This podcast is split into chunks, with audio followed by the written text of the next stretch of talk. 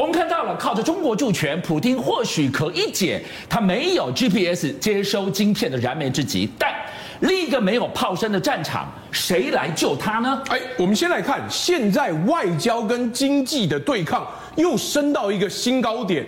拜登御驾亲征，亲自到了欧盟，说我们要在升高对俄罗斯的制裁，因为俄罗斯已经犯了战争罪，我们要就责。而且更重要的是，我连你国家杜马，就是他的国会的议员三百人，我全部要跟着制裁。你一口气制裁超过三百个人呐！哎，而且这制裁包含了不能随意入境美国。金钱受到扣押管制，财产受到管制，等于是整个国家杜马的上下议院所有的议员都被困在这个里面。这个背后有普丁的金主，有普丁的政治的骨干，都在这个地方。是，一重击，他的阿基里斯腱中到了。这只是刚刚开始，第二张骨牌在这里。第二张是经济制裁之后的后果。俄罗斯最大的钢铁巨擘北方钢铁违约了，他该交的钱交不出来，原因不是没钱，他的大股东摩达雪夫哦有钱，可是因为被美国制裁之后，他有资金，但没有办法拿来付，人家也不能接受这个款项的时候，那请问北方钢铁未来要不要跟全世界做生意，能不能再出口外销？目前看起来非常悲观，掐你的钱袋子。杀你的阿基里斯腱，请你们相忍为国，痛一下，让我们打赢这一场仗就好了。但问题是，你来看看这个工厂，这个现场，普丁担心的是，如果这件事继续发酵的话，他怎么打得赢啊？哎，我们先这样讲，乌拉尔机械重工业是俄罗斯最大最好的战车制造厂，可是现在因为制裁，国际间停止输出的话，它没有关键的零组件。不好意思，俄罗斯在这部分没有办法全面自制，所以它整个机械厂被迫停工，现在没有办法生产最新的战车了。那如果是这样子，乌克兰的前线拿不到新战车，对于乌克兰战况势必更加的不利。更惨的在这里，普丁他发现。这个乌克兰要吞吞不下来，人民一步一步吃苦，是。一步一步往地狱掉下去的情况之下，他难道现在正要面临被政变的危机吗？哎，我们先这样讲，对抗经济战需要将领，但经济战的将领哦，最近出了一些动摇。第一个，丘拜斯哦，以前是俄罗斯的经济第一舵手，是。画面上这个人呢，是他跟叶尔钦引荐普京说，这个小伙子不错，你用他。你看，亦师亦友的一个身份是，结果辞职了。他辞职，他断开普丁了。他是整个俄罗斯国家企业私有化之父，现在说不好意思，我要走了。那请问，到底是普京的立位不稳，还是丘拜斯觉得状况不妙？开战才一个月，他是到现在众叛亲离最高层级的官员呢？哦，还不止。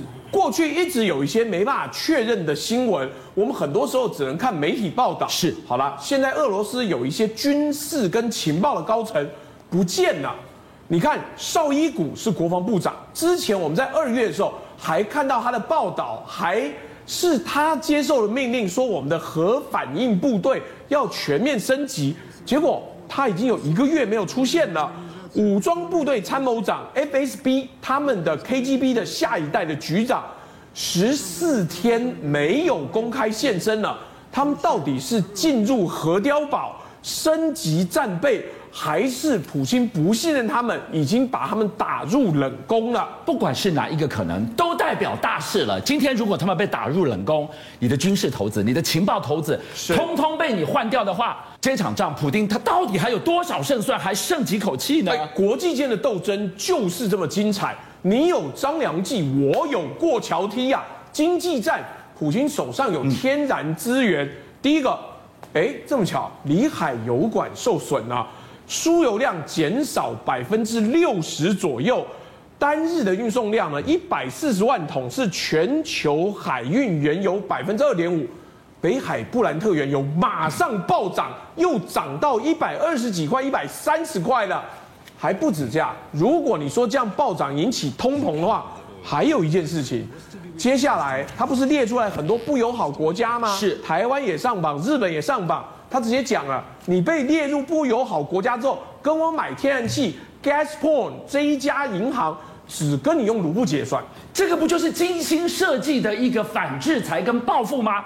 普丁选在拜登抵达欧洲的同一个时间，他宣布了对全球原油供应非常重要的里海输油管拍水坏掉了，坏了，坏掉要修，要修要减产，哎，这像什么？像对全球经济来栓塞，我让你坏死，最后看谁痛。对，而且更重要的是，卢布只能拿来做天然气结算的时候，是你不要以为这是小事啊，欧盟断不了对俄罗斯天然气的仰赖的时候。卢布的价值忽然之间又暴升，你以为跌到底，它马上再升起来，因为它在国际间变成有用、非常有用的货币了。好，我们现在一路看下来，不论是来自于外界的压力的围剿，还是内部的众叛亲离。普京他变成了全球的公敌了，最后一个支点只剩 G20 嘛？我们来看，他要决战 G20，他的铁杆中国居然铁血相挺，都不演不藏了，直球对决。到底北京背后在拨什么算盘呢？我们先这样讲，原来美国这一次的算盘哦，是准备要结合盟邦，把 G20 里面俄罗斯这个碍眼的家伙赶走。中方直接说不好意思。没有，我不同意，你不可以这样做。哎，原来中方在这个地方一直保持着两边的均衡，不特别请乌克兰，也不特别请俄罗斯，但这一次站出来，我挺俄罗斯，不准把他赶出来。开战一个月来，你可以看到有一些他是放弃弃权，有些暗暗的按了一个反对键，这个是非常明白直白的告诉你。他挺俄罗斯，不准逐出 G20。那这个背后，他思考是什么？他在拨什么算盘呢？哎，我们先这样讲，这一段期间哦，其实中方的股市波动非常的大，所以他有安排跟拜登对谈。那泽伦斯基的办公室主任有讲，我们希望能够跟中方对谈，但是中方没有回应，逼你亮牌，你到底要站在我这边，还是站到？俄罗斯那边，那为什么连泽伦斯基现在都有办法逼中方亮牌的原因，就是现在中方面对的环境越来越有挑战。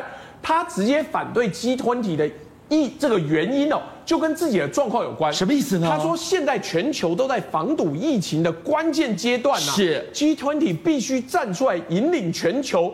为什么这样讲？因为他自己就在防堵疫情的关键阶段，说疫情论疫情，中国的后院那根草灰搭了。G20 要引领全球的经济，怎么还可以闹内讧？谈什么把俄国逐出 G20？他不准。哎，我们先这样讲，为什么不准？因为之前香港的疫情已经很严重，对。结果现在之前深圳要封城，现在连上海都有人在散布谣言说可能要封城，是大家到处爆满，把超市。买到，你看河马先生，就我们之前讲马云底下的新创产业会员店是只有会员可以进去的，光是这样会员店从里面排到满出来，而且更重要的是，这不是空穴来风。为什么人们会相信？是因为上海有好几个社区哦，直接被封，这里清零，我直接封它，所以民众才会相信说，哎。糟糕，我不再去超市买，我搞不好出不来了。上海真的这么严重？上海是全中国金融的引擎跟心脏哎哎，如果今天因为其他的地方哦，很多时候被封了，影响我们还可以说不大，但金融心脏上海受到影响的话，那一定很严重。这个很多社区的封锁竟然到了拉上电网这个层级啊！你都不知道这到底是地方人自己自作主张，还是真有这个需求？拉电网什么概念？拿出来！你把我小区当监狱了吗？而且更重要的是，我们如果只看这种一家之言，啊，搞不好地方讲太夸张。没，整个上海疫情升温到什么程度？全中国取消了七成航班哦，不让你移动了，百分之七十航班通通都不飞了。是，你说可能跟这个坠机意外有关，但问题是不准移动的时候，上海跟北京的影响一定最大，是因为它本身就是交通枢纽，进出都停下来的时候，疫情到底是不是还在管制当中？可是偏偏出现了不一样的状况。我们刚刚讲香港疫情很严重，结果。竟然宣布说，等等，我们不做全面性检测了，也就是其他地方，深圳、上海、北京、广州要清零，是都是全部的人两千万、三千万全部测一次。就香港说等等，我们不做，我们暂缓全民检测。哪有这个道理？哎，香港是过去这一个月来放眼全中国疫情最严峻的地方。哎哎，所以你知道中国网友直接讲，那好，关卡给我封起来，把我所有资源、衣物全部撤回来，我把你隔绝在那边，好不好？不然你怎么好像没事一样？这边关卡这一边，深圳、广州、上海。担心个半死，结果你暂缓全民检测，到底为什么？不知道。那你放给他烂吗？上海这一颗金融心脏已经在这边冒了修，是。结果香港，你现在如果暂缓全民检测，压不下来，难道要让它再闪燃一次吗？我们先这样讲哦，上海跟香港是最大的两个金融中心，就是上海已经被封城了，香港现在的状况你还两手一摊，你知道？整个疫情爆发，香港连菜价都上升了，因为没人采、没人卖、没办法运输。上个月的 CPI 年增百分之一点六的时候，现在香港跟上海面对的是，如果又进入紧缩封锁状态的话，经济会不会受到严重的影响？邀请您一起加入五七报新闻会员，跟俊相一起挖真相。